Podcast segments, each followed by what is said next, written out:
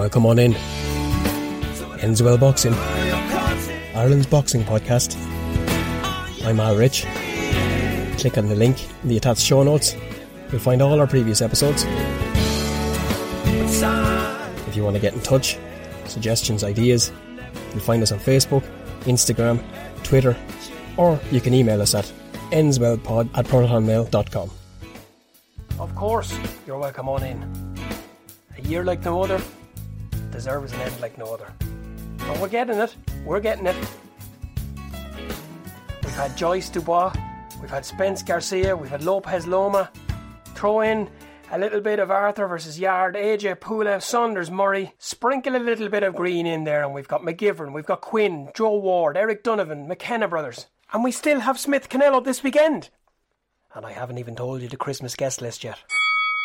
Joining us today, our old pal Steve is back from Boxing Tickets Northern Ireland as we look back over our previous episode, chat about our predictions and everything else, and have a look a little bit ahead. People's giving him a discredit by saying that he's boxed out of his skin because he probably had it in his locker there all along and just hasn't had the chance to show it. And, and, and. A fella, I believe, we are going to see and hear an awful lot about over the coming months. I first met Dennis in Sydney on a show the Star Casino. Dennis was actually doing some commentary and he was there ringside and he actually got to what I actually had a pretty impressive knockout that night. Danny Keating is, a, is the Cork light middleweight. He joins me today to talk about a fortuitous meeting with Dennis Hogan in Australia over 12 months ago, where they kept in touch. One thing's led to another, and he's now waiting on 2021 with anticipation as he gets set to hook up with Pocket Rocket, Wayne McCullough, DDP, Dennis Hogan, and all that good stuff. And Danny's joining us here today to tell us all about it. We look at the news, we look at the views, and we listen to the points of views on all things boxing related. Oh, it's cold, it's cold, it's cold. It's not easy. It's not easy being me or you or anybody else, is it? Not only have we had everything else 2021, but now it's winter. Cold feet. Oh, drives me insane. The older I get, I think the colder they get too. Um, yep, little bit of a gap since the last episode. Been building, been moving, been moving, building, trying to connect power, trying to connect Wi-Fi, trying to plug leaks, seal doors, and then trying to get into the studio at the same time. Yeah, it's been a bit of a it's been a it's been a job, but look, we're nearly there, almost there, and the first episode is on the way. So it'll be something to look forward to. Really am, from my point of view, the amount of work that's gone into it now seems to be seems to be almost taking the good out of it, but it won't. I ain't the Mae West at juggling two or three things at the one time. I can do it. I can do it. Now I know what you're going to say, and I know the smarter, and I know the girls out there are going to say, "Oh, typical lad." You're probably right. You're probably right. If I'm going to do something 100% and do it to the best of my ability, I'll do one thing at a time. If I'm going to do things less than that, I can do them. I can do them. But the old stress levels go a little bit high, and the anxiety gets a little bit higher, and the patience gets a little bit lower. But we're getting there. And it's it's it's in the, on the scale of things. Do you know what it is? It's a distraction, and it's a welcome distraction because we're almost into the holiday season. Uh, even though the feet are getting colder, the evenings are getting darker, and it's getting cold and wet, and everything else. Doesn't matter. It doesn't matter because the end of 2020 is almost here and we've all got there. You've done it. You've done it. So while you're listening to this, pat yourself, put your hand up as far back up your back as you can and pat yourself on the back and just say, you know what, lad, I've done well this year. And you know what, girl, I have done well this year. You've done well. We've done well. We've got through it. We're almost there. This is the time of the year now where we're going to maybe eat an extra mince pie, eat an extra bit of pudding, drink an extra drink do whatever you got to do to make yourself smile this because it's been if ever I look forward to Christmas every year. The inner man child comes out, he busts out, and he acts like like he does every other year, like a child. And the year that doesn't happen, I'd be worried. This year Christmas is a, is more welcome than ever, I believe. Not just for me, not just for you, for everybody. But just wait till you finish drinking the can or finish eating the bit of grub before you pat yourself on the back. That could get messy all the usual questions you get this time of year when you meet somebody. Well, you all set? Are you ready? Have you everything done? The answer is always yeah. It can happen now. It can come tomorrow night, and it'll be the, the same success. It'll be the same time. It'll be the same amazing Christmas it always is. And that's what I keep saying. Don't stress. Don't worry. Don't panic. Nothing. Go with it. Because to get to this part of the year, as I said, it's been a chore and a half. So now that you've done it, and whatever you've done and whatever you have in place for, for the, the small people in your life and for, for everything else, well, they're going to love it as well because they're surrounded by the people that count the most, the people who make the time, make the effort, go out of their way and spend the time making my memories. And the smallest ones won't really care or don't shouldn't really care or know too much about it. All they want to know is where's the box that I can play in as soon as my ties are open. it doesn't seem all that long ago, does it? Pubs are closed. Many of the, the, the naysayers and the, the whingers and the moaners are going around whinging and moaning. It'll never be the same. To be honest with you, I think it'll probably make it even better. And again, as I said, it's a mindset. It's what you make of it. It's what we make of it. It's what we all do together and what we do to make it special that's going to tell the difference. So you decide. Don't let some advertisement, don't let some random stranger on a news program or on a TV show decide. You decide if this is going to be your best Christmas ever. I believe it is. Now let's just hold that thought for a moment about random strangers and outsiders and people outside of your immediate circle deciding and making up your mind for you. Since the fight of the weekend, AJ Pulev, we've had all sorts of narratives. We've had the spin doctors are in full flight. He's learning his trade. He's adapting his trade. He's this, he's that. He's ready for AJ. He's not ready for Fury. He's going to fight Fury. He's not. It's not happening. I'd put, if I was a gambling man, I would bet now AJ will not fight Tyson Fury next. You've heard it here. And if I'm wrong, let's do a forfeit. No problem. No qualms. But as I said, when you're letting people make you look at the fights, I've said this for a long, long time, and more people seem to be giving it a go at least. Turn the volume down, watch it, see what's happening, make up your mind what you think is happening, and how you think the fight's going. Because it's getting worse, lads. It's Sky Sports pundits are getting worse. I'm going to play something for you here now. You want to have a little listen. James Tennyson, the Irish Golovkin. You went there. Matt and I actually dropped our mics when you said. Now you've got a free, a clear moment. Do you still mean it? I do. Go Uh, on I'm, then, t- I'm telling you now, uh, if Tennyson lands that kind of power on Gervonta, he takes him out. You might have fighters that haven't got that strength when it comes to world class. He has got the power to do that. Look how he demolished the number eight uh, in the division. Demolished him. And there were little clips on the Mets. And Wait, so- but Do you want me to keep quiet here? No, no, no, it bring it on, bring I mean, this is- I will is- bring the- it the on. problem- The number eight wait, in the wait, come wait, on. wait. Josh O'Reilly The- had a padded record. The WNBA Let's be honest, Johnny. Josh O'Reilly had a padded record. We didn't know about him in Okay. Canada, Yeah. 16 and 0. He somehow, through the NABO, got that number What eight ranking. somehow- the Josh O'Reilly was an average fighter. Now, And James blasted Ten- him out. Ja- I'm not saying anything wrong about James Tennyson's performance. He was brilliant. And since he's been up at lightweight, he's gathered real momentum. He had a terrific win against Gavin Gwynne. He was fantastic last weekend on Friday night. does hit and really, really And he does hit really, really hard. But come on. However. you know and I know that this sport is all about levels and about timing. And opportunity. To say that he can go out and blast away Gervonta Davis is utter I believe, lunacy I am at the telling moment. I, I hope you save this. It's- every clip, every clip we've had, I hope you save it. Because even if you get James Super Deontay Tennyson Davis, has a. and, and, and, and listen to me. Is James Tennyson, and I had a good chat with Mark Donald in the bubble here last week. Great guy, dedicated himself to it. He's had his lumps and bumps. He's, he's gone in with um, uh, Tevin Farmer, and he was outclassed, but he's gone up to lightweight, and I think he's got a really good chance at lightweight of. Let me hear me out of possibly becoming a world champion.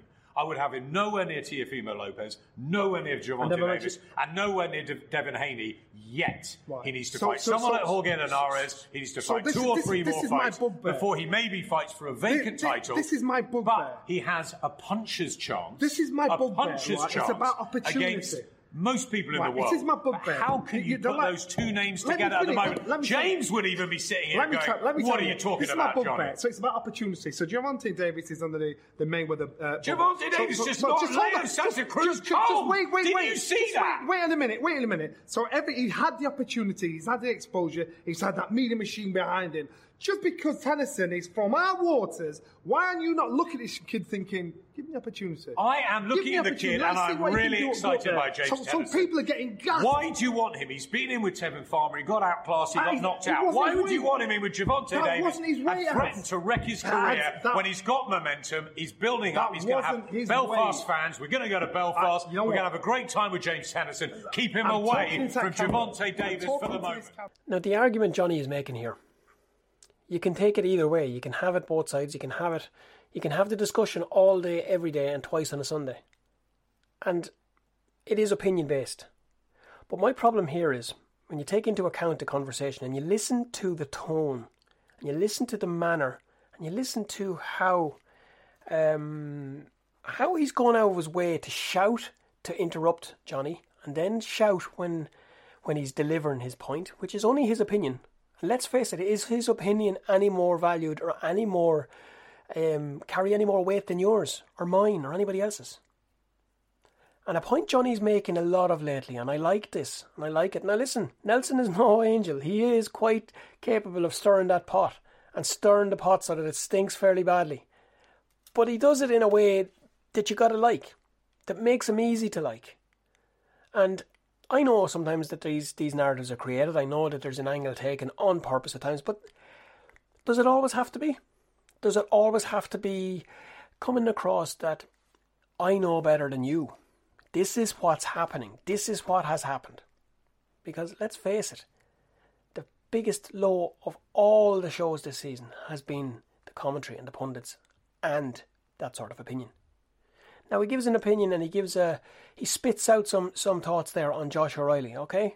Now look, Josh O'Reilly was a rabbit in the headlights and he got taken out ruthlessly by a fighter who was ready to fight for a world title. Okay, does that make him for taking his opportunity, for earning his opportunity, does that make him less? No. No, it doesn't. And um, I, I don't like it. I don't appreciate it. I'm not a job this is happening over and over and over again. He went on and on and on and on, as I said about Katie Taylor fighting Persoon. She beats Persoon twice. Now it's on to the next. But where is the same relentlessness, the same endeavour, the same conquest for a rematch for Tasha Jonas against Terry Harper? It ain't going to happen. Now, why are they now beating the drum and banging the drum for Shannon Courtenay to fight Rachel Ball? Rachel Ball is the champion. Rachel Ball has gone on, won her fights, done what she's to do. Since when does the loser get to call out the winner? Doesn't work like that. There's an influence over the pundits, there's an influence over whatever panel there may be on Sky Sports. And I hope, I hope it improves. But I, I, I wouldn't be too, I wouldn't be convinced. I think I'm watching DAZN UK to see how that goes. I like the way they're doing it. I like the way they're mixing up their panel. I like the way they're bringing in different voice, different thought, different opinion. But it's been delivered in a light-hearted way. It's been delivered in a fun way. It's not like a school teacher or, a, or, a, or an angry parent. But as is the case with any petulant kid or any uh, devilment filled young lad, Johnny had a comment a couple of days later, which I believe may just have uh, just brushed over a little bit. I love it.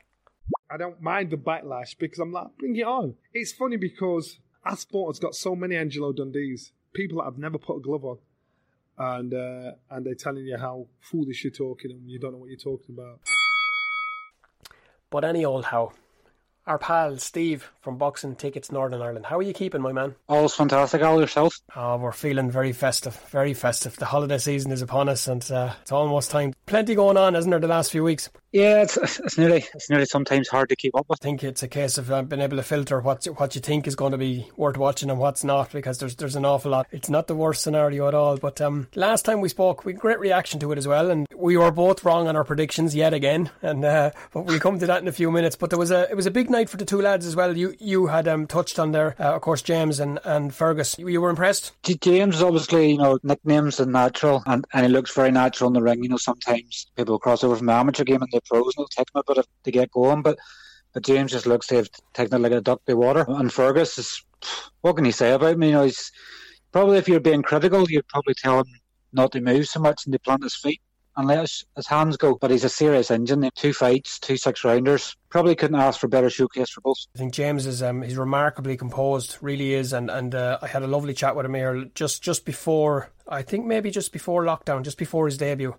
We had a great conversation. I was actually due to speak to him 12 months prior, and I had no idea that the chap was suffering what he was. So to see him now and to see where he's at, it's it's it's it's special. In the year of, of chaos, it's been a year for a good year for both of them. It's been a breakout year where they've had a chance to introduce themselves, I suppose, to the boxing fraternity, and more power to the pair of them. I think we're going to see. I think Fergus is going to he's going to impress crowds all over the world, and especially when he boxes in Belfast, they're, they're just going to love to see it.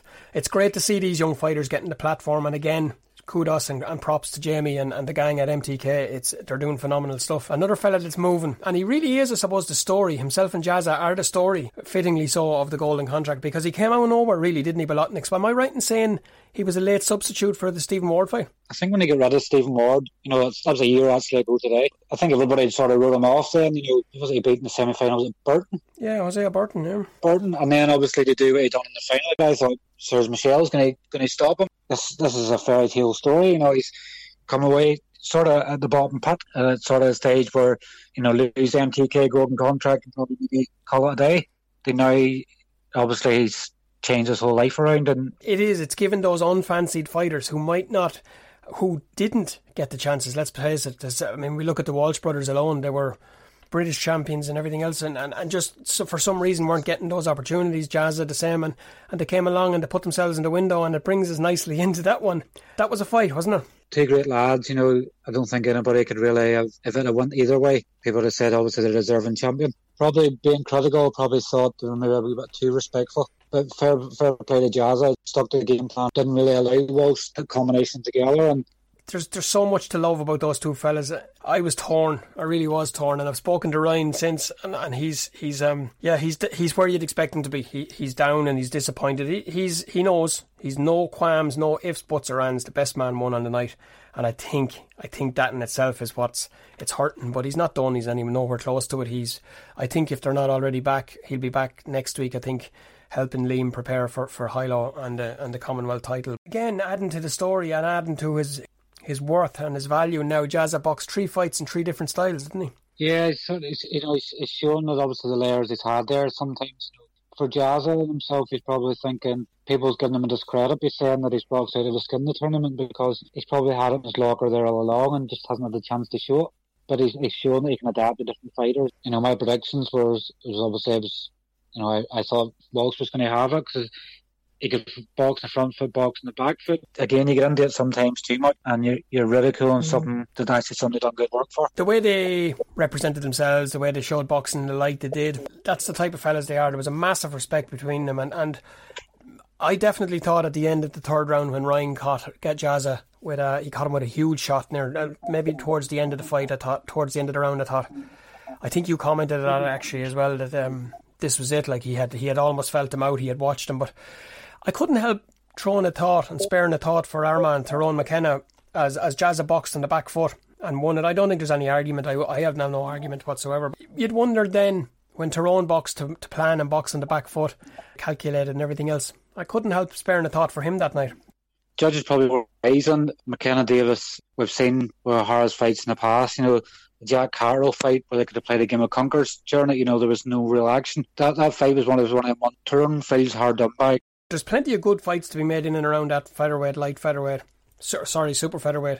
Uh, it remains to be seen, I suppose, what holds, what 21 holds in store. But what there's no doubt about is the Jackal and the Apache. They're campmates for the next for the next while anyway. That is a serious asset to have in your camp when you're when you're preparing for a fight with Jamel Herring. A few weeks ago um, to keep posed on obviously what was happening. I think it's brilliant for both of them. They both were, were aligned on their sideline before. Carl obviously said for years that Cacace was a heaviest hitter they had. He's, he's obviously said similar about James Tennyson as well. Ando can obviously switch both ways. I think it's brilliant for both of them. And I said to Ando the other day, take what he can out of the cap, and maybe this might be the thing that can re- rejig him again. He, he's been the one that's had activity out of out of everybody. You know, 14, 15 months between fights and still looking good. The biggest welcome possible in Manchester. He got jocked as he walked into the gym. that, that tells you. Nigel Nigel Travis doing the VIP VIP welcome, and to be to be fair, Stephen Ward's probably been very quick. If you didn't put the emoji obviously over the, the video, I think you were probably seeing more than a smiley face. Oh God, Lord! It is brilliant for two lads, two good lads, two genuine lads whose paths have crossed over the years and been stablemates and everything else. You're right, Carl has always been highly complimentary. I'm going to get you to hang ten there for me, Steve, if this is okay. Have a little bit of a look over the news, have a little bit of a chat with Danny Keating, and then we'll come back to you then and we'll wrap up talking about what we see with the likes of Tenny and a few of the others over the last few weeks. Our man Larry Fryers from Monaghan was weighed in and all set to do the dance on Saturday night against top rank, hard hitting Elvis Rodriguez, only for the fight to follow a bed at the last moment. Uh, Larry was in the lockdown, he was in the bubble, he was locked and loaded and raring to rock. and the car just failed at the as as on, on the COVID test at the last moment. I hope Larry got well looked after, well taken care of. It's a it's a terrible terrible time for it to happen. There's no good time for a fight to fall out of bed, but certainly at the last moment when you've made weight, you've done all the bubble, you've done everything else, and that just kicks in. Then not good. But shout out to Larry. Was in touch with him late last week when the fight was announced, and he's always always welcome, engaging, and always great to chat with. So we'll catch up with him hopefully early in the new year. And in the meantime, Carl Frampton is in camp, as you just heard there, ahead of his fight with Jamel Herring. It will be early 2021. We're not 100% sure where yet. It's a massive task, a huge fight, a huge, huge, huge, huge opponent, and it's going to be it's going to be probably his toughest yet taking all things into account, the point of his career he's at, the amount of fights, the, the amount of bad luck and everything else he's had, and not to forget, of course, the opponent in Herring, who is just special. But Cacace will add a huge amount to the camp. He'll help Carl, he'll hit him as hard, if not harder, than Herring can, and hopefully all blocks will be put in place and everything will be set for Carl to win his third different world title at three different weights. What a category that will put him into. Now we got news kind of out of blue late last week about Stevie McKenna's new promotional contract that he has signed with Hennessy Sports in the UK, which will see him appear a lot more on terrestrial TV on this side of the water. Brilliant move for Stevie, and he kicked it off in fine style on, on Friday night, where he absolutely obliterated his opponent. Beat him, implementing a couple of different styles, imposing from the jump, and getting him out of there very early. And what a statement win it was. And Mick Hennessy, who has a reputation for building and growing huge household names in the boxing world in the UK, has landed a real diamond, a real, real entertainer. And his brother, not to be outdone, Aaron, later on on the card, absolutely emphatic. What a man! What what a man! And what what like when you look at it and you take into account sitting about over the, the lockdown period, little or no fights, almost a year to the day since Aaron fought, fought last, and then in he goes and does that. And Stevie the same. He'll be boxing again on Friday night on the undercard of Shaq and Peters and Craig Richards watch that space on Channel 5. Had hoped to catch up with the two lads ahead of their fight and in between the weigh ins and everything else, just didn't happen. And to be honest with you, there's no point in trying to rush these things. Their time is precious enough as it is, they've got enough going on. We'll get up, we'll catch up with them in due course and look forward to hearing all the details. And the Diva, Gary Cully, has been added to the MT card in February in Wakefield, where Hilo fights a Liam Walsh and Gary Cully will fight for the WBO European lightweight title against Kazakh fighter Kochikov. Kochikov, I think his name is. And uh, I hope I did that some sort of justice. So, what a car that's shaping up to be, and what a move Gary Cully is on now. He's on a streak, he's in a hurry, he ain't hanging around for nobody. And look forward to catching up with Gary as well, really soon. I'm hoping to put together something where I'll catch himself, Caitlin, and our coach Niall at the same time. I'm working on that right now. And while some were making excuses in 2020, they were making history. Caitlin, of course, winning her titles, and Gary winning his Irish title. News that I just got last night is that Paulie McCullough is making his way home. He's going to base himself and train and box out of his home of Belfast. He'll be trained, I think, by his uncle or his dad, and as I said, living and based in Belfast. So he fancies to be home, prefers to be home, and why not? You know, it's it's not easy for anybody to be away at any time, but in these times, just gets that little bit trickier and a little bit harder. So it's most important to keep the fighters focused. So good luck to Paulie. We'll be in touch with him. So hope all is going well. I know I know all is going well with him. Anyways, he's he's a phenomenal fella, just as nice as you could ever hope to meet. So and a, a pretty scary fighter in the ring. So he's made his debut. He's got that out of the way now look forward to some more special stuff from Paulie in the new year. And last but not least, there's a new president. I don't know whether this is good, bad, or indifferent news, but there is a new president of the AIBA. He's uh, Russian, and his name is Umar Kremlev. Um, it's this time. This time last year, we were actually no. Was it this time last year? It, it was around this time of the year, anyways, where the big debate started: Are we or aren't we going to see boxing in the Olympics? There was a very, very real danger, and it wasn't a threat; it was a danger that boxing may be excluded from the Beijing Olympics. But thankfully, common sense prevailed. The um, purport, the the guys that were causing the trouble, the guys that were I don't know what you want to call them, that were looking for the job, uh, got their act together, they got their house in order, and whilst they may not be running and overseeing the running of the boxing right now, hopefully this can be the start of putting things in place where boxing can give a fair crack to the people that are important. Again, it's important. Administrators, remember who the important ones are. It's the fighters, guys. It's not you. It's not him. It's not me. It's not her. It's the fighters. They're the ones that count. Put them first. Look after their best interests, and step back, and we might have a chance. Uh, interestingly enough, there was also a new constitution voted in at that um, meeting.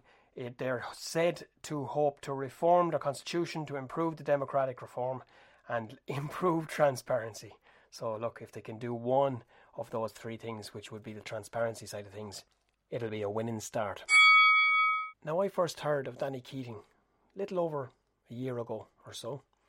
Wayne McCullough texted asking if I knew of him or if I'd heard anything about him. And as time went by and as the year moved on, Danny and Wayne began remote, working remotely. Plans were put in place for him to move from Australia stateside and continue his pro career under the pocket rocket. Lockdown intervened, plans were iced, but the two lads kept working remotely right up to now. I caught up with Danny a couple of weeks ago and he told me all about his, himself, his boxing career, contact with Dennis, Hogan, and Wayne, and what happens next delighted to welcome the latest uh, big thing to come out of the Rebel County. As Spike told me, if you take Cork out of Ireland, it sinks. Uh, Danny Keating, super welterweight, he's 3 and 0, and he's teamed up with some some rather special Irish warriors, but he's going to tell us all about that himself. Danny, it's great to chat with you. Al, how are you, mate? I'm cold, I'm tired, and I'm on top of the world. so I'm Yeah, not too no, bad. yeah. And yourself, how are you adjusting to I'm good, mate. Uh, big change in the weather. The weather's fucking shit here at the moment. But as I said, yeah, it's good to be back to see my family. I, I haven't been been home in almost five years. Um, so, so yeah, it's great to be home. I've been chatting to Danny off air, and um, and and if if you can't have a pep in your step, mate, there's nobody can because there's something's just out of nothing, and I don't believe it's of nothing because a, a, a mutual friend of ours will always say it's the universe works and it's working in favour, and and I believe this has come full circle, and I don't want to preempt the story, but this is a little circle that's just come 360 degrees through me. Through, of course, Dennis, through Wayne, and now on to yourself. And it's it's a phenomenal story. It's a phenomenal team. And I believe Team Rocket, by the time it's all said and done, there'll be a little bit of silverware, if not green and goldware, hanging around. What do you think? Oh, that long term um, goal. That's something since 11 years of age. I, I've been I've been wanting that. Um, as I said, I, I've I've kept uh, I've kept it quiet in my career. Um, but that's yeah, that's a long term goal. Um, once I have the good people around me, the right people, anything is definitely possible. Well, mate, you definitely have that, and you definitely from from from chatting to you so far, you've got your feet firmly firmly planted on the floor, which um which is it's there'll be a lot of lads have done a lot less and got carried away already. But uh, talk to me a little bit, Danny, about early growing up in Cork and, and, and where boxing came into your life and um I started boxing, I'd say, when I was nine years of age. And my, my old man was entering me into the, the underage fights, um, cause I, you had to be 11. I I hadn't even been 11 yet. And, uh, I remember I had maybe 10 fights before I even turned 11. I won three Irish titles. Um, I represented Ireland in the international number of occasions. Um, I went to the European Games in Bulgaria. Yeah, I've had maybe probably nearly close to maybe 100 amateur fights. I I, I finished school and uh, I decided it was either continue with boxing, get a trade, or do something. So I decided I'd go to Australia, see see what that's like. something Um, else, isn't it? Yeah, and then I ended up ended up just getting back into the boxing in, in, in Australia, training in a local gym. And I was in, Australia, the the professional game is it's so big out there, and I, had been sparring these pros, and everyone was asking, they're like, "Why don't you turn pro?" Because I was just I was just like so suited for the pros, and as I said, there wasn't much there in the amateurs that that I could do. Like I, I was coming from winning three three Irish titles like. I didn't really want, want the, an Aussie title or anything like that. So yeah, I turned pro. I put my head down. Um, three and oh, three knockouts. Here we are. Yeah. a similar path and a similar story to the likes of Jono Carroll, to the likes of TJ Doheny, to the likes of Dennis Hogan. All them lads have gone on to a, a very, very, uh, a very big and, and beautiful future. So you're tra- you're following in some good footsteps. But what what part of Australia did you go to, Danny? And, and and did you base yourself into one spot? Did you get a bit of travelling done? Some never left Sydney. Did you get over it at all? Um, to be honest, I've actually been living in Sydney probably five five years. Um, Incredible city, I've seen? I've seen I- I've seen a bit of Australia, but uh, mostly just in Sydney. Um, in in terms of there was three or four years of my time in Australia, I was I was pretty dedicated to, to boxing. I literally did it every single day. But yeah, what amazing city! It's absolutely great out there. Yeah, it's it's there's so much to see and do. Ah, mate, it was it was the life, Oh. you know. But got to see the outside of it and the inside of it. And it's it's it's an incredible country, and, and by and large, the people are, are phenomenal people as well. They're um they're boxing fans. Um, we'll come to that in a few minutes. They they've a lot to learn at times, but they're passionate. They they, they are passionate about their sports, aren't they? And it's a great country when you're into your sport. Oh, it's great. Even the money they put into sports, like the facilities, like equipment, like it's just it's so advanced out there. They, they just they just get behind the sports big time out there. Yeah, and the climate as well lends itself to pro, pro. no, Whether you're an whether a boxer, whether you're a footballer, whether you're an athlete, and, and, and there's another thing they call football. What they call football is like, it's like a, a, a jumbled up version of rugby and NFL. But look, it is. It's it over and all, overall. It's it's it's a great place. And and did you find it rather easy? Did you find it a struggle to get back in? Had you been out of the game long when you when you did decide to go back, or, or was it just seamless? No, I ended up probably taking maybe it was probably maybe twelve months to maybe a year and a half. Um, I took a break from boxing. I just ended up going traveling with some of my friends. Um, within the twelve months, they they, they were home. I I actually came home my first year. I was like, yeah, I'm done with Australia. I was home probably in Ireland two weeks, and I, and I had a ticket booked straight back, back, there. yeah. And yeah, five years, and I hadn't been home since. Did you get out okay? Yeah, I got out okay. Yeah.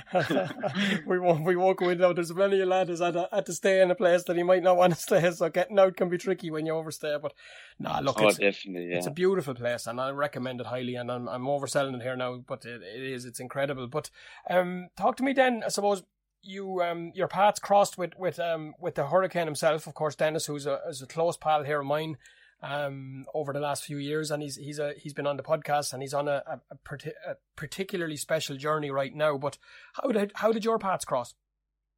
Um, I first met I first met Dennis. It was actually um I was fighting in Sydney on a show in the Star Casino, and uh, Dennis was actually doing some commentary, and he was, he was just he was there ringside, and he actually got to watch um my knockout. I actually had a pretty impressive knockout that night. Um, and I met him afterwards, and it was just great me speaking to Dennis because he was just an, another Irish uh, boxer. He- was just living in a different part of Australia, and I just I started getting into Dennis. Then I was watching his fights, and I've been probably behind Dennis's career, probably his last maybe six seven fights, like before he even hit hit America. Um, yeah, he's Dennis is a he's a great a great dude. Um, anyone that knows Dennis and anyone that knows from listening to him here, you'll be able to quantify this as well. For Dennis to click with someone and get gel with someone, as he calls it, and uh, Paddy Fitzpatrick would call it uh, vibing. He needs to get that vibe. He needs to get that feeling. He needs to get something. He's obviously got that because I know from speaking to him so many times, we'll have a 10 minute, what's meant to be a 10 minute conversation turns into maybe an hour, or an hour and a half. Um, and, but I've said it so many times, his gift, his meaning, his journey extends far beyond boxing. I believe when his boxing journey is complete, he has so much to give in terms of people and, and inspiring people and helping people and the way he's able to relate to people. At your point in Australia, at your point in your boxing, was it a case of just were you ready then almost maybe to come home? Were you ready to stay or were you just were you just kind of going wherever it was going to go? Did did it did the course change having spoken with Dennis and the guys? my last three opponents in Australia, I was actually my last three opponents pulled pulled out from my fight, and I wasn't able to get Mm. any any replacements. And this went on for months and months. And then I was it was just camp after camp after camp, and I was scheduled to fight um March twenty seventh, and the COVID came in, and there was nothing we could do about it. My fight was po- postponed again, and I was just like, uh, I feel like I'm going nowhere in, in Australia with the boxing. So I just, I, I reached, I reached out to, to Dennis and uh, Dennis, uh, Dennis got me in contact with, with Wayne and uh, three of us have been speaking o- over the last, last couple of months. And yeah, it's great. We have a great relationship. Um, so it, it more clicked than anything. Um, it, it either worked for you, it doesn't work for you. And yeah, when I spoke to Wayne, it was just something, it was something great. Yeah, he, he there, yeah. Listen, and there's there's there's that little uh, circle complete that I speak of because again, true. So I, I believe it's luck. I, I constantly say it's luck because I wouldn't have the ego or the arrogance to say that I knew what I was doing. I couldn't. I couldn't. But to be able to put the lads in contact, and I knew they were I knew they're very similar. They've got very similar. They're work workaholics. They're absolutely obsessed with their trade. Wayne knows more about boxing than more. He's forgotten more about boxing than most lads. And for me to be able to speak to a guy who worked directly with the great Eddie Futch, oh, I mean, you're dealing with yeah. you're dealing with that's ro- yeah, that's real royalty to me. Yeah, he was actually texting me this morning on WhatsApp. Wayne was, uh, he's mad. But he drops lads in the conversations. I was speaking to Dana, I was speaking to Brian, I was speaking to these guys. Uh, Freddie, my friend Freddie, and I was like, all right, yeah. And um, I, I got to go. I have to train. I'm doing a training session, and his clients are just most people don't because he doesn't talk about it. He doesn't put himself out there. But when you listen to him breaking down a fight, and and like one of the things I really really want to learn is how to score a fight.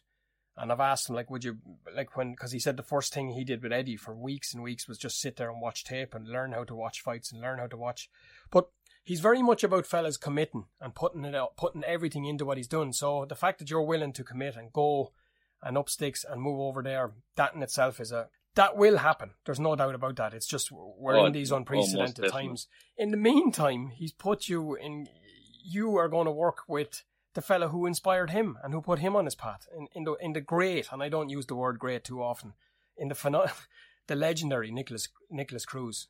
That that's crazy. Like you, like that was the first thing that linked that uh, clicked with me and Wayne. People people don't realize that. Like I've worked with Nicholas Cruz for probably six seven years in, in my amateur in my amateur career. Like uh, I've lived with Nicholas before, and like it was just something like he couldn't believe when I just brought up Nikolas Cruz. He just couldn't believe because he'd still been in contact with Nikolas mm. Cruz as well, and and I and I've since I've got home, I've called up and I've seen Nicholas. Um, yeah, and it's just great to how, how it all worked out, and it's just yeah, what what a man Nikolas Cruz is. He's just um, he's just when it comes to even even getting your mind like fit and strong, he's he, that's that's where he's uh right, where he comes into play because yeah, he's just uh, he's a spiritual warrior, Nicholas Cruz. He has that sort of mesmerizing pres- presence, anyways. He's tall, he's thin, he's dark, and he speaks with the most enchanting voice. It's for anyone that has never heard him. I, would love to have him on the podcast sometime, but I, I do know as well that there's a there's he's um he's wary of where and who he talks to. You'll be working with him on a close close scale now uh, in the run up to until you get your first fight announced, will you? Yeah, like uh, I, I said to Wayne, um, I was literally willing. If Wayne said to me, "Jump," I'd ask him how high. Hmm. I was willing to do whatever he wanted me to do, and he thought the best option was because uh, he still kept in contact with Nicholas and, and so did I. That you know, maybe maybe maybe link up with Nicholas and himself and Nicholas can speak then and you know we can all be in, yeah. in, in together um, so, and, and it also it's closer for me being home in Ireland to America, which, which, which is an, another thing. But, um, yeah, in the next couple of weeks, I'm going to be moving up with Nicholas and we're going to start, uh, we're going to start working together. Um, I'm actually going to move up to his house full time. Um, so yeah, it's going to, it's going to be great. Yeah talk about landing on your feet. You know, I mean, you've got people, you've got mentors rather than just associates. You've got Paul Keegan. You're working with Paul as well. It was Paul put me, and no, I had spoken to Dennis, and my plan was in the run up was was to um, include you in whatever we were doing. So it's just, it's a beautiful story, and uh, but it's nothing but a story until you get uh, until you get it all the wheels in motion. And I guess knowing boxers and fighters the way I do, and, and as and as amicable and as pleasant as you sound, I'm, I'm sure there's the fighting side of you. When that bell goes, you don't want to be standing in front of either. You're a super welter, you're an athlete. Um, how is this period for you, Danny? It's it's it's a lot of patience. It's a lot of trusting in the system, trusting in the process, isn't it? it it's as, as you said, there's a lot of uh, mental and spiritual stuff a part of this for you. Yeah, I believe it's a I believe it's a hard time for boxing. Um, but in terms of boxing, like I, I stay real. I, I stay taking over. I, I never, like, I never come off, like, my, my goal. I always have that goal in the back of my head. Uh, like, I'm still boxing, started boxing when I'm eight, and I'm still boxing today because I still have that goal in my head. Um, even if things get busy, I still I still have that goal, that long term goal. Um, once yeah, as I said, once yeah, once I can get a, a couple of fights in, get my name out there, yeah, people are gonna know pretty soon what what I'm about. Um, as I said in the in the amateurs, I, I wasn't no pushover at all. I had close to maybe hundred amateur fights and maybe definitely eighty plus wins. And as I said, my my first three pro fights, once I got on them, them pro gloves, no headgears, yeah, every time I was catching people with the right hand, they were they were going to sleep pretty much. I suppose it's hard to make plans and it's hard to um it's hard to say too much as well. I know there's a lot of business going on and there's a lot of stuff going on in the background, but you're in safe hands. You're working with the right people. You're working with people who will put you first, will not themselves, which is it's it's extremely rare in this business. You know, is the plan, Danny? You're gonna like you're gonna do what you have to do until this this crazy this crazy phase we're going through, and I believe I believe this time next year we'll be looking back at it laughing, not laughing, but saying, yeah, yeah, we're done now, we're over. it, We don't want to see that again. Is the plan to move to America and to start there? Are you planning on doing something this side, or is it just a case of you got to wait and see what way the chips land? As you know, I'm in I'm in talks with like some some big international promoters they they believe that I'm going to be busy in the new year. So all I'm going to do till then is I'm going to keep training. I'm going to stay positive, and my my call is to come. It's not it's not as if like it, that I'm not to be I'm not to fight again. My my call is to come my out and I'll be ready for. And I'm definitely, I'm definitely in, in good hands. It's a hard time for boxing. I'm probably not the only boxer that's going through this at the moment. Um, it, it is definitely hard to get fights and said there's no crowds or anything anymore. There's no ticket sales. But uh, once this is all over, like boxing is going to be back. As well as that, and, and and we're being honest here, and we be real, and it's what I pride myself on as being as real as possible. And if I'm not, I, I'm, I'm always happy and open to be called on it. But I I think you're hundred percent right. I think it's a tough time for boxing, but I think boxing being inherent, being so innately tough and being so by its very nature, it's it's you got to be mentally tough, and if you're not, you're not really going to be anywhere. You're not going to last too long in it. Is it a side of the game that you've been strong at traditionally? Is it something that you found you've developed stronger over the year? Is it, or is it something that you're working on the whole time from working with huge pros like Nicholas's experience and Wayne's and Dennis's? The way the way I see it is, I I have a long term goal, and that's to be take go as far as I can in the boxing, and to, like you you get pretty much a, win, a, a one window, and if you I feel if you have the right people around you, um, like any, anything anything is possible. Um, I had the I had the honor to to be able to work with Nicholas Cruz in my amateurs, and it's great to be able to turn around and ten years later, and we're going to be working as as I'm a, as I'm a pro fighter now. Um, so so it's great the, the adjustments that he's that he's going to, to make to me and and working with Wayne and yeah, if I get a fight in America, it's it's a it's a new platform for me. Um, I'm I'm on my own route. Um, so yeah, it's it's hard it's to great. believe as well. Uh, yeah, your your circle with Nicholas ten years, but if you go back farther, thirty years, it incorporates. Then not only did he oversee is he overseeing your journey, but he was the massive instigator and a huge role. And anytime I speak to Wayne, he'll tell me the same, and he tells he's constantly in contact with him. So it's it's it's pretty. Um, there's some pretty special synchronicity without without getting too uh, woohoo and all that on it. But there's there's there's something at work here. The universe is at play, and uh, listen, mate, it's an absolute. I can. I don't even need to wish you well because I can hear there's a there's a calmness, there's um, there's a reassuredness about you that that that it just speaks louder than what you're not saying to me speaks louder than what you're saying. If that makes sense. Oh, definitely, Alan. I'm I'm sure you you'll be at my next fight and and you'll know pretty soon what I'm all about. I I enjoy boxing. I, I love boxing. I, I that's why I, I love to leave my as I said, the, the social media that kills me mm. to be on like posts and stuff every day, and I know that's what that's what you got to do and all, but I'm just I feel like I'm just humble and I leave all my talking in the ring. Um, but yeah, no, it's definitely definitely great to, to speak to you, Alan. We can definitely organise in the next couple of weeks. I'll be above with Nicholas, and hopefully I can Can get him to get on with us, and yeah, we can we can have a chat just to, just about boxing in general or anything. Let me just go on record here and say about Nicholas Hernandez Cruz. In my opinion, and it's my opinion, and it's the opinion of anybody that's worked with him, that man is is a he's a jewel in the crown of boxing, not just Irish boxing, in world boxing. He has a knowledge, he has a way with people, which is more so than than any person. He, there's something innately special. He's calming, he's reassuring. I believe he should be a key part in Irish boxing. I believe he's his treatment over the years has been beyond abysmal, and I think he's he's such a lovely person. He's got a lovely spirit. His story would man, when I hear that story, no, but, de- but but definitely, but like, yeah, you like you haven't probably heard much of Nicholas Cruz in the last couple of years, but yeah, the Irish boxing are going to hear hear of him now because, as I said, he's going to be linked linked up with with myself, Wayne. We have Paul, we have Dennis. Like, yeah, he's definitely going to be. You're definitely going to hear Nicholas Cruz again. Danny Keating makes his walk, makes his next pro fight walk. And, uh, what a scene will that be? The, the, pocket rocket leading Nicholas Cruz leading you to the ring, mate. I'm getting, I'm getting into Alice in Wonderland here.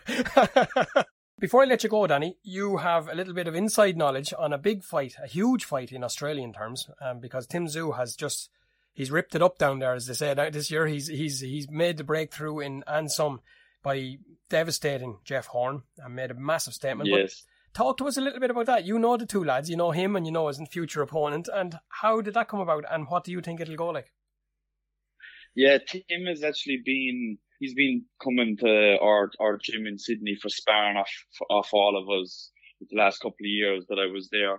Um, I actually sparred him probably when I was one and all. I did four rounds with him. I found he was yeah he was very strong, uh, like his dad but my, my, my, my recent, um, camp, I actually, I was sparring at my main sparring partner was Bowyn Morgan. Um, he was actually flew over for, to, to Sydney from New Zealand for six weeks. And yeah, me and him were, were battling it out for probably, probably over 60 rounds of sparring we did. Um, so yeah, it's, it, it's great to be in the mix with, with them two boys. So anyone, uh, anybody, and, a, anybody, and a super fight. So for anybody that's not yet joining those dots, right, you're looking at a guy who, if you live on the bottom side in the southern hemisphere of the world this year, and you open a newspaper or a sports website, all you're seeing is Tim Tszyu. He's the second coming of Kostya Tszyu. He is all that and some down there. They truly believe they have the next big thing, and and they may well have. So my man here, our man here, Danny, has um he's worked with him for four or five rounds sparring in the build up to some of his fights. Up, and not only that, then he now has he spent up to 60 rounds sparring with um, Bowyn Morgan, who will be Tim's next opponent. Now, let's watch that one and see how that goes. And no pressure on you, mate. It's not going to bring any on you because you've got your own. But that's it, it's a fascinating story, really, isn't it? When you see all these pieces coming back together and work, work, working, it, it, it can't but get you excited. Yeah, it's good. It's just look, I, I'm enjoying boxing. Um, we all help each other out. So I'm happy to get in and share the ring with with with anyone like that, anyone that's that's more experience. I mean, it, it's only going to better better me. Um, so I'm I'm happy to to jump in and, and to do all that with the lads. And my my question always, or my, not always, but my question about Tim will be as as good as he looked and as brilliant as he was, it was against a, a, a former Jeff Horn, I, I would say, if I'm being fair, and, and I don't want to say any more than that because I, I, I like the man, I like everything about him. Um, but my question is, if we take the jab off Tim Tszyu, like it was taken off Kostya, what happens? That's the six million dollar question for me. Can you tell me did that happen? Well, t- t- put it this way, Tim is he is very very strong fighter. Um, as of now, nobody can write him off because he's he's still undefeated. He's he's he's he's played up to the part till then. Um, but yeah, Tim, Tim Tszyu is definitely definitely a, a, strong fighter, and I can't wait to see to see him probably hit America and see what he can do, see what he can actually do. I hope he is as good as he seems because he, he and he has it all. He's a grounded fella as well. And, and, and he and he and his work ethic is yeah. it's crazy. Yeah. I've seen I've seen him like jump in, do twelve rounds, sparring with all of us, and fresh fresh guys every four rounds. And he, yeah, he's his work ethic is crazy. Yeah. No, and, and it is for the top level Australian boxers, and I want to say this as well because there's a lot of Australian fans that listen. Some of my old compadres from home who are over there, and there's some lads I haven't met yet, but I feel like I do, feel like I know them a long time. Uh, to Dobbo and Joey and the likes of the guys over there, and there's a massive contingent of Irish over there. So you're going to have all that behind you when you make your first walk. Um, and, and I can't wait to see it. Definitely, and, and it'll be a, it'll be really special to be a part of it. But before any of that happens, people, these things, it's all well and good being talented. It's all well and good being silver tongue and being slick and smooth and being able to woo and charm and sound great on the mic because you do. And uh, and but it comes at a cost. And this is not easy. This is the side of the business now. Unless you're out flogging 16, 60, 70 tickets a week or working your ass off as you are. Danny, that's the side of it that has to be, we, we got to work on, isn't it? So talk to me a little bit about that. Oh, it's definitely like bo- boxing is definitely if you want to if you want to reach your goals, you, you, you need to be training full time. You need to be hundred percent dedicated to the game. And, and how has that, that gone you for you to... up to now? You how have you managed to balance that? Sorry for cutting across you there, but um, that's a side of the game that you've been it's it's been you've been doing it your own way. Tell tell us about that before we get into. Yeah, um, I I've been fun, funding myself. Um, I'm I'm actually a qualified welder. I'd I'd work for maybe three months and I'd take probably ten weeks off to my fight and I'd fund my whole camp. Um, I'd have my my odd sponsor here and there, like my nutritionist or or maybe get my massages done. But yeah, other than that, I, I'm funding my whole camp. But I, I don't I didn't mind that because that that's what that's what has that's what has to be done. Um, but as I said, if anyone's out there that's that's looking to sponsor an athlete, um, I'm definitely definitely interested in taking some sponsorship opportunities. As I said, I'm in big talks with some uh, some big international promoters. Um, and in the new year, you'd definitely definitely be wishing that you got got on Danny Keating shorts. there you go. And now, and and we're not just talking; we're, we're, talking in any way you want. You can have it whatever way you like. So yeah, no, yeah. look, it's it's a big part of this game, and if you want to play the domestic scene, even still, the lads and the girls that are on the domestic scene here in Ireland, they got to get out. They got to do all the ball breaking training that they do. And then they got to go sell and deliver tickets as well. It's tough. It's a tough business. The only 1% of the dream is, is on lights where we're going to see that. So anyone that can help in any way, shape or form, get in touch with the man. You'll see him on social media. You'll see him. I'll have him connected here. We'll, we'll have plenty of, we're going to see and hear plenty of Danny over the next few weeks and months. And that's just before the, he starts throwing leather because when that starts, I have a feeling, I just have a feeling, as my old nan used to uh, say, I can feel it in my water. Thanks, Danny. And I can confirm that having chatted with him over the last couple of days, that yeah, he is now in camp training under and with Nicholas Cruz up this part of the world. So more luck to both of them, and I'm going to be watching and working in that space very, very closely. If you can do anything, if you can help in any way, shape, or form with Danny and his pro career and his pro journey, you know what to do. His link to his social media will be in the show notes. Get on it and do what you can if you can, please. And in the meantime, I've kept poor old Steve hanging on there in the background to um, to wrap up this episode. So I'm going to go back to him now. We're going to look at some of the fights that were on over the last couple of weeks and see what his thoughts are and what's ahead. Another man you mentioned there lit the place up, predictably so. I genuinely I didn't expect much. I don't think too many people knew much of Josh O'Reilly. I think actually Kieran from Box Boxing Bastards had mentioned a, a, bit about him, but again, nobody knew too much. It was from what they may have seen whenever he, he fought John Joe Nevin. I hadn't really seen too much of him in America. You know, regardless, just destructive. You know, I think he said he, he threw a hook and he seen it actually hurt him and sort of stumbled him. He thought, why not just go for it? He's he's carrying scary power, and you know what it is. He now, I think, he has that reassurance that the weight cut isn't draining him the way it used to. He's not um, limiting himself. He's unloading shots. They're not they're not winging shots. They're targeted. They're shot selected. They're they're they're devastating. Tennyson connected the way he's been connecting to people they're not going to be able to stand. I think it's the extra five pound in weights make a big difference to, to Tennyson, and probably now with a few weeks past this of will have been Linares next. Linares come out and said, I'll fight anyone anywhere. I know it's obviously a big name to shatter, but maybe the potential is probably there to, to go two times European. Mm, yeah, fair you point. Know, before I let you go, Steve, I suppose there's been a few other bits and pieces going on around. We we can um, there's been plenty, but if we pick the, the juicy ones, the juiciest, I suppose, we look at Anthony Yarde and and, and Lyndon Arthur. Um, didn't go according to plan, and and I mean, is it me? And it probably is, but Is a promoter not that promotes both fighters? Is he not meant to be at least at least hide if he has a favourite? is it not meant to be a little bit uh, camouflage? No. Frank's had a history of this. Obviously, whenever he tried to do Saunders Murray before, he was all pro Saunders, and and Murray was actually having to say to him, "Well, you're my promoter here as well." You know, done the same thing sort of with with Frampton Warrington, Dubois Joyce. You know, Dubois beat, still didn't give Joyce any credit, and obviously we're now same the same way Yarde as Yarde as well. And you're sort of going, you know, are you a promoter or are you only a promoter for one side, And just keeping the potential opponents with you in case they do lose? It's it's a strange old one, but Frank obviously does credit. Forty years now in the business. Yeah, it's it's a peculiar one, definitely a peculiar one. But look, it was Lyndon Arthur was I, I scored it incidentally yourself when you were watching it. What way did you think, or how did you see it going? It was a tough one to score. It's probably you're probably looking similar to that when you probably won the Ohara Davies and, and McKenna fight. I've actually seen similarities. I'm going to obviously make you sort of a trivial question here, but we've had, we've now had two British fighters that have fought for a world title to then realise that they obviously need to do things to you know, whether it's a job or whatever, you know, something else. The other one's actually been out in America quite a lot. He's highly ranked in the pound for pound, for pound list, and he doesn't have a world title. Chris Eubank Jr. You know, Chris Eubank Jr. got a lot of slating from people. You know, he had no job, he, he didn't know how to past the job and everything else. And he's been away in America for quite a bit of time. Um, obviously, trying to, add layers to his game. I haven't been a fan of Tunji. Obviously, he's been more about himself rather than a fighter.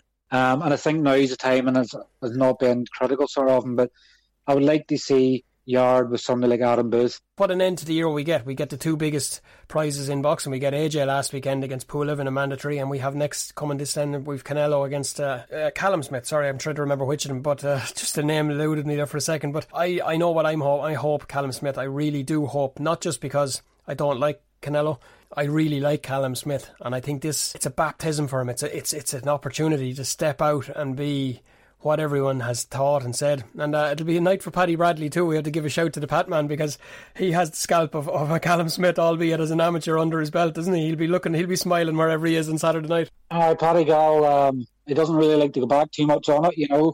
Um, and probably maybe we looks a wee bit like Canelo as well, you know. So maybe Callum maybe start looking at him going, "Is that Paddy Gal?" I could probably be critical of Canelo sometimes. He's, he's, probably done done the hard work. Sometimes I think probably more of his career has come out in the public. It wouldn't have come out about De La Hoya or Mayweather, you know, with them picking and choosing opponents. It's sort of one of these ones that's going, can you really back Callum enough to do it? You know, we've we've seen him obviously fighting Groves. Groves probably is, as they'd say, is, is the tail end of his career and sort of on the way out. Canelo show him fighting Golovkin that he can take a punch as whether you can take his coming back is what everybody seems to be predicting is Canelo's going to they're working hard to the body. We'll finish it up, I suppose, on a positive from an Irish point of view. The two lads, the McKennas from from Smithborough, they, they put on a show again the other night, albeit against limited uh, limited opponents, but opponents who were there to stay, they were there to last, and uh, they didn't, did they? Unbelievable, you know. Like it's, it's sort of, I think I mentioned it Friday to say that you know, they're going to put in state performances and pull stoppage wins. Both both opponents were there to take rounds and animals. Aaron McKenna before the end of 2021. When you've that sort of power, of the range and everything else, how he was able to aim attacks, body head, body head. I want to thank Stephen for his time again. I'm really, really enjoying working with him. We've got a similar style, like minds, not afraid to make a point and make it well A couple of shout outs and mentions Stevie McKenna, who boxes again on Friday night. Two fights in seven days, busy man, but no better man. Special shout out and a special mention Derry man Brett McGinty, who makes his professional debut on Channel 5 Friday night on The Mick Show, of course, under the auspices and under the eyes of his coach. Ricky Hatton. And last but not least, the biggest shout out, the biggest props, the biggest congrats and well done. Super Darragh Foley on a massive win for him down under this morning. That's it from me and them until then. Thanks to Danny. Thanks to Stephen. Thanks to you for listening. We're heading closer and closer and closer to that party season, but gotta keep it on now. Keep going. Keep your head down. Stay safe. Stay sane. And smile. All's well that ends well.